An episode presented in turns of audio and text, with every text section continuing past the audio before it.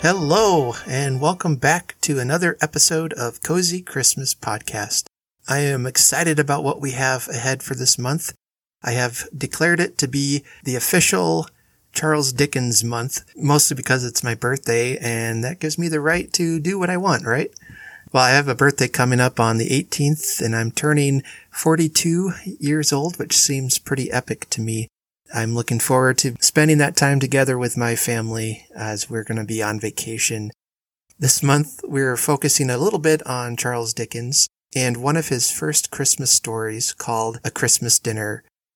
In this episode, I want to read the story to you uh, because it's quite possible you're not familiar with it or you've never even heard of it before.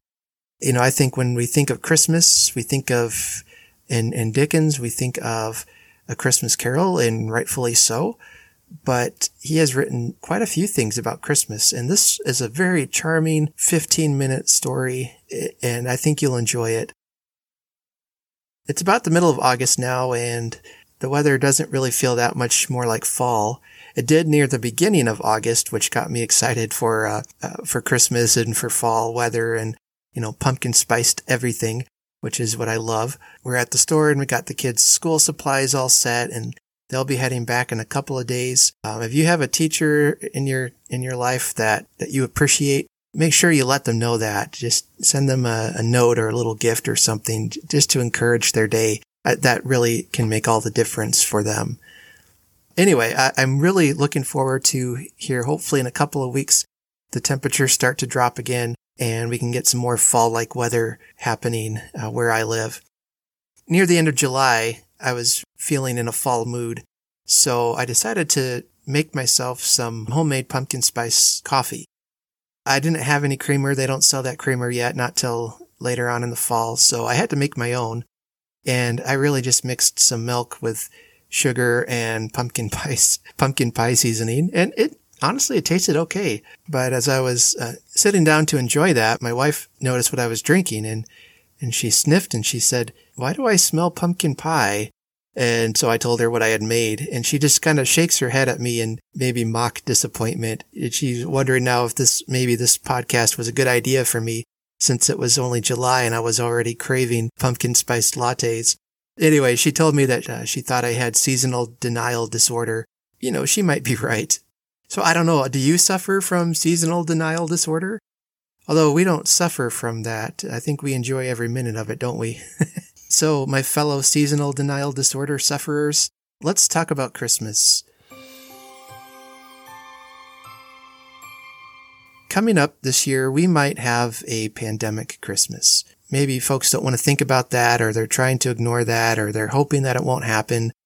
But it's very likely it could. Uh, I know at least in our state, the numbers either continue to hold steady or or, can, or go back up. This year could be a Christmas in quarantine. So I want to start thinking about ways that we can maybe come up with new traditions that we can still do to, to make Christmas special, even if we have to do it differently than before. As you recall from our first episode, my family and I, we don't really go anywhere for Christmas other than to stay home and just enjoy each other. My wife's parents often will come for a visit on the day. Regardless, we're looking at possibly doing Christmas different. So I've been thinking about how can we celebrate Christmas when maybe we have to be socially distant from each other, or there's a mask requirement, or, you know, we're not allowed to go to where we used to go and do what we used to do.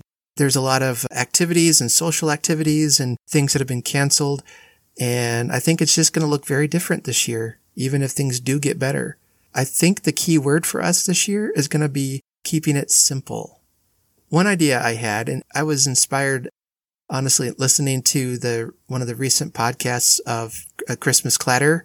Todd Killian had Jerry Davila on, and they were talking about Christmas caroling. And I think that is a great tradition to start, and that is one that we can do even if there are lockdowns. And let me let me explain, because I know one of the things they say could be potentially dangerous is singing, because you're breathing out all those germs. If you've never Christmas caroled, I, it is a wonderful opportunity. We go as a group from our church, and we go to our local retirement home, and we usually carol for them.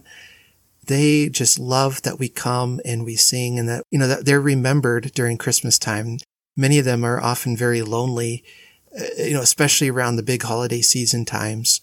And they love seeing the, the church folks show up and singing to them. And, and, you know, we're, we're not any threat to like the Mormon Tabernacle Choir or anyone like that. Okay. It's the effort, and it's that personal connection that they really enjoy. And so I'd encourage you to do that if you're able, is to take your family and go caroling, whether you're able to go into a retirement home situation like that, or a hospital or a nursing home. If there's shutdowns and lockdowns, that's probably not going to be an option. So you can still go to people's houses and just sing outside.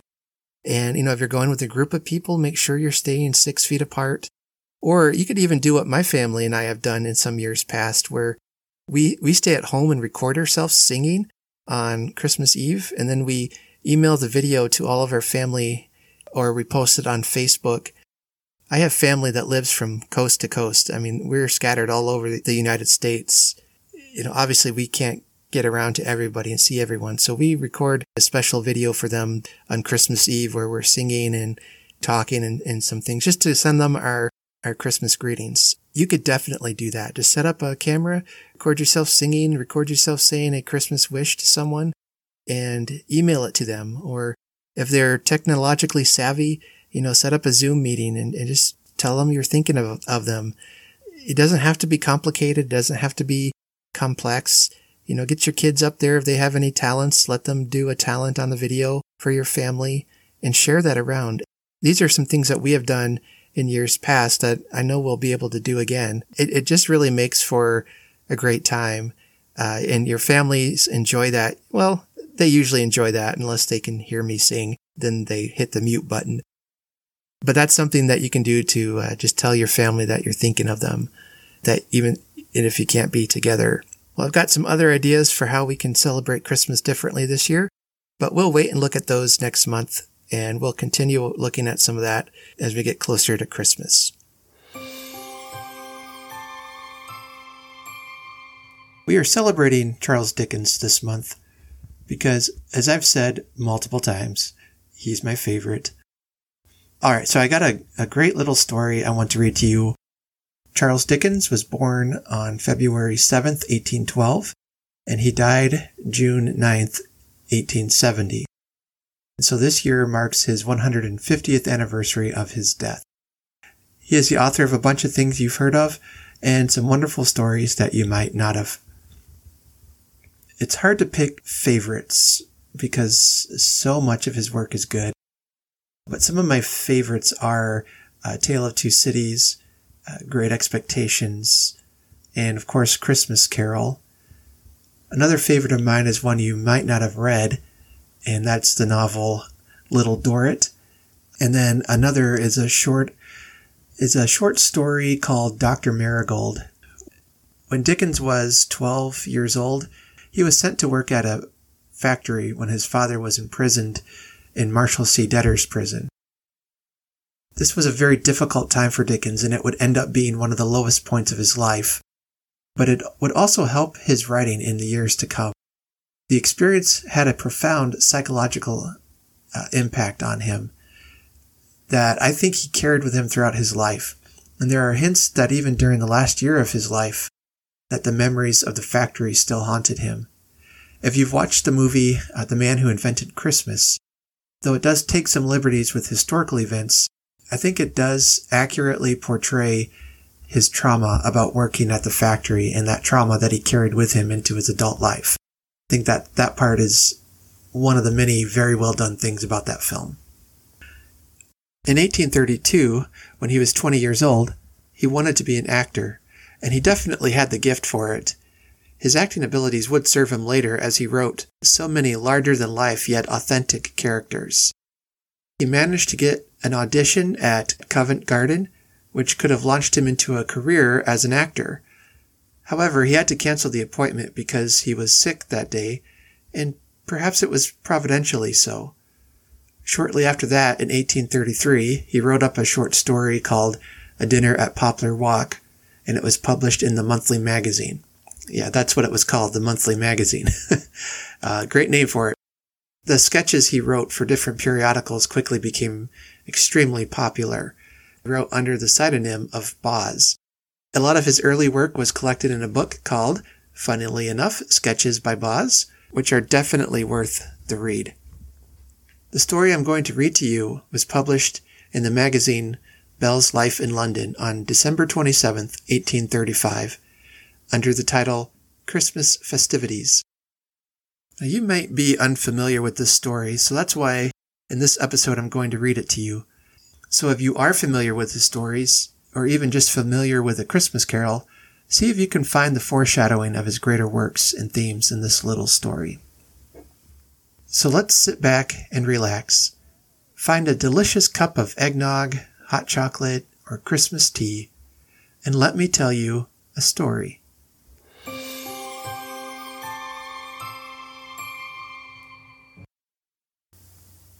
A Christmas Dinner by Charles Dickens.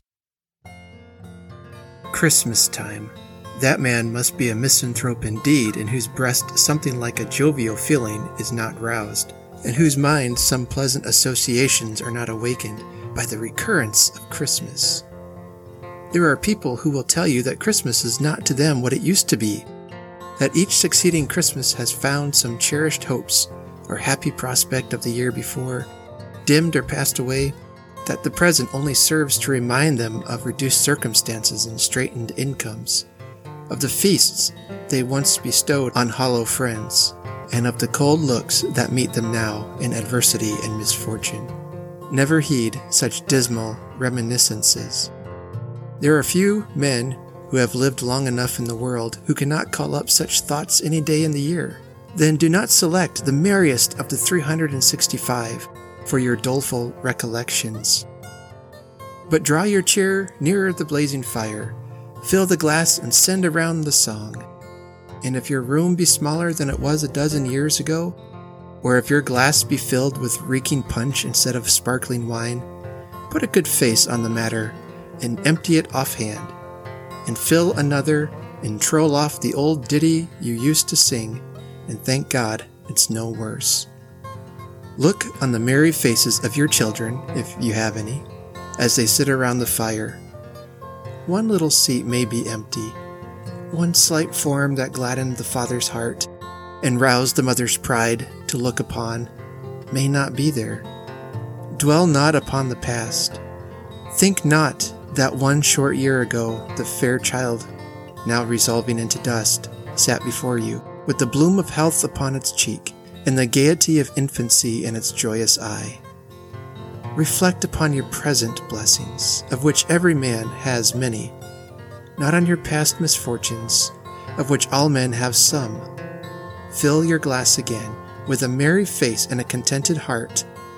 Our life on it, but your Christmas shall be merry, and your New Year a happy one. Who can be insensible to the outpourings of good feeling and the honest interchange of affectionate attachment, which abound at this season of the year? A Christmas family party. We know nothing in nature more delightful.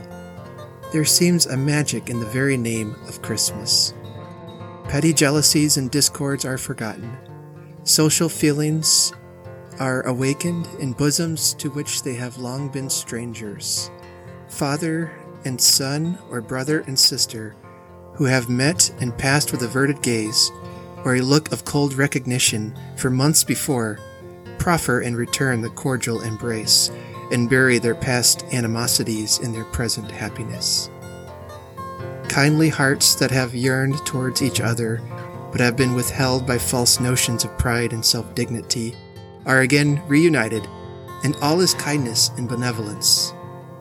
Would that Christmas lasted the whole year through, as it ought, and that the prejudices and passions which deform our better nature were never called into action among those to whom they should ever be strangers. The Christmas family party that we mean is not a mere assemblage of relations got up at a week or two's notice, originating this year, having no family precedent in the last, and not likely to be repeated in the next.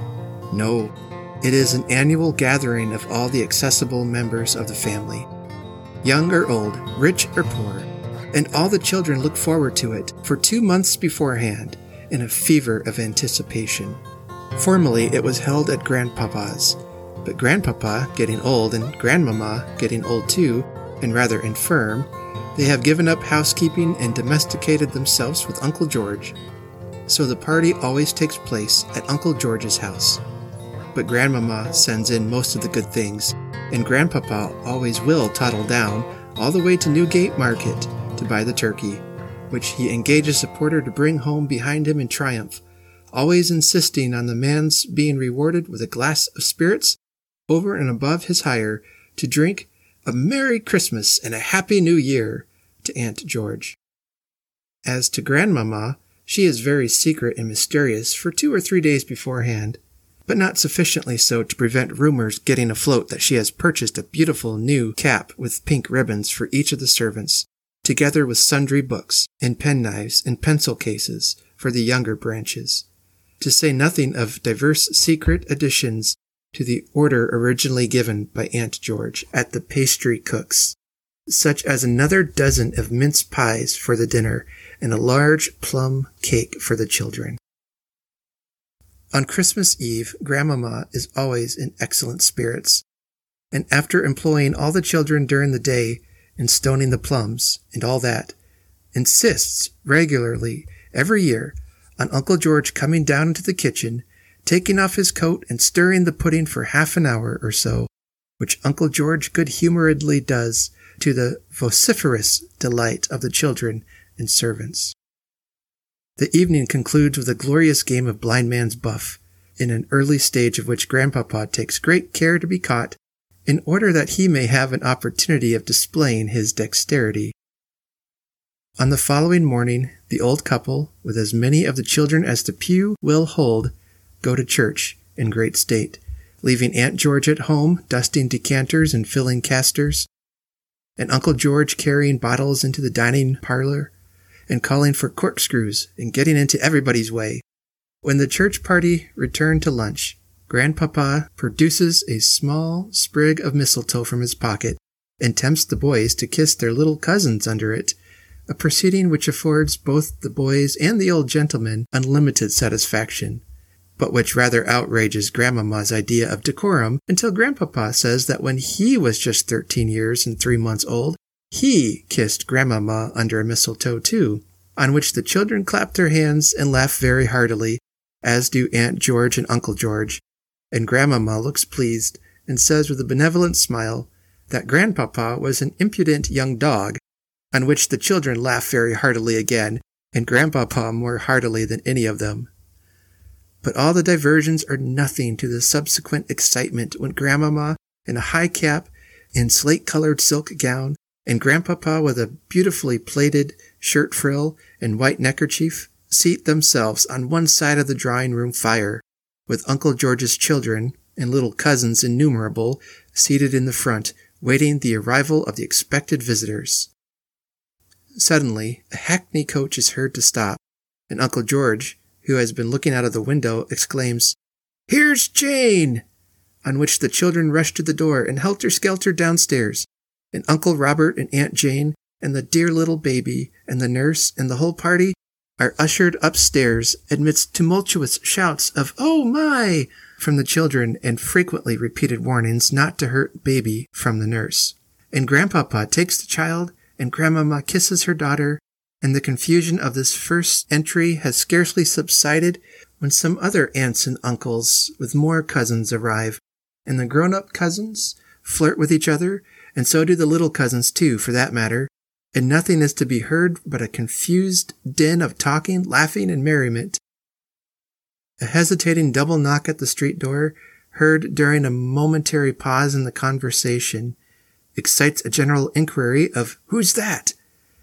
and two or three children who have been standing at the window announce in a low voice that it's poor Aunt Margaret, upon which Aunt George leaves the room to welcome the newcomer, and Grandmama draws herself up, rather stiff and stately, for Margaret married a poor man without her consent, and poverty not being a sufficiently weighty punishment for her offense has been discarded by her friends and debarred the society of her dearest relatives. But Christmas has come round, and the unkind feelings that have struggled against better dispositions during the year have melted away before its genial influence, like half-formed ice beneath the morning sun. It is not difficult in a moment of angry feeling for a parent to denounce a disobedient child, but to banish her at a period of general goodwill and hilarity from the hearth round which she had sat on so many anniversaries of the same day, expanding by slow degree from infancy to girlhood and then bursting almost imperceptibly into a woman, is widely different. The air of conscious rectitude and cold forgiveness, which the old lady has assumed, sits ill upon her, and when the poor girl is led in by her sister, pale and looks and broken in hope, not from poverty, for that she could bear, but from the consciousness of undeserved neglect and unmerited unkindness, it is easy to see how much of it is assumed. A momentary pause succeeds. The girl breaks suddenly from her sister and throws herself, sobbing, on her mother's neck. The father steps hastily forward and takes her husband's hand. Friends crowd round to offer their hearty congratulations, and happiness and harmony again prevail. As to the dinner, it's perfectly delightful. Nothing goes wrong, and everybody is in the very best of spirits, and disposed to please and be pleased. Grandpapa relates a circumstantial account of the purchase of the turkey, with a slight digression relative to the purchase of previous turkeys on former Christmas days, which Grandmama corroborates in the minutest particular. Uncle George tells stories and carves poultry and takes wine and jokes with the children at the side table and winks at the cousins that are making love or being made love to, and exhilarates everybody with his good humor and hospitality.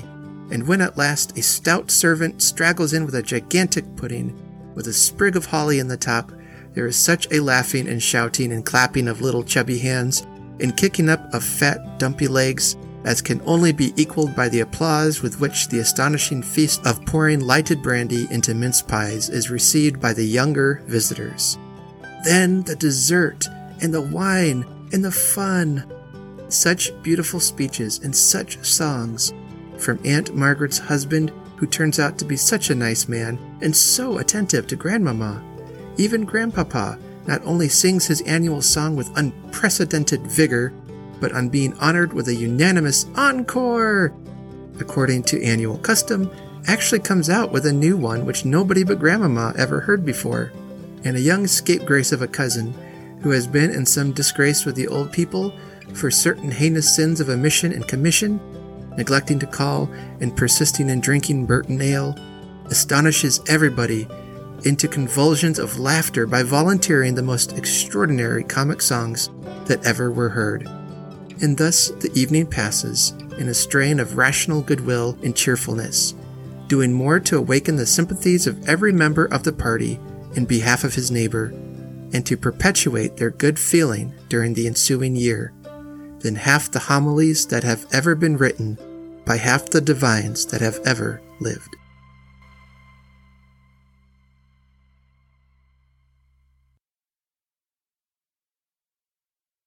And that was A Christmas Dinner by Charles Dickens. Are you looking forward to Christmas dinner this year? I have to admit I am, even though it's only the first part of August. Our Christmas dinner this year, it might not have all the crowd you are used to, but I hope you find it to be a time of joy, fun, and games. A time to reconnect with people. And maybe an opportunity for you to forgive someone that you've been distant with. Or to be forgiven yourself. A lot can happen around the Christmas dinner table.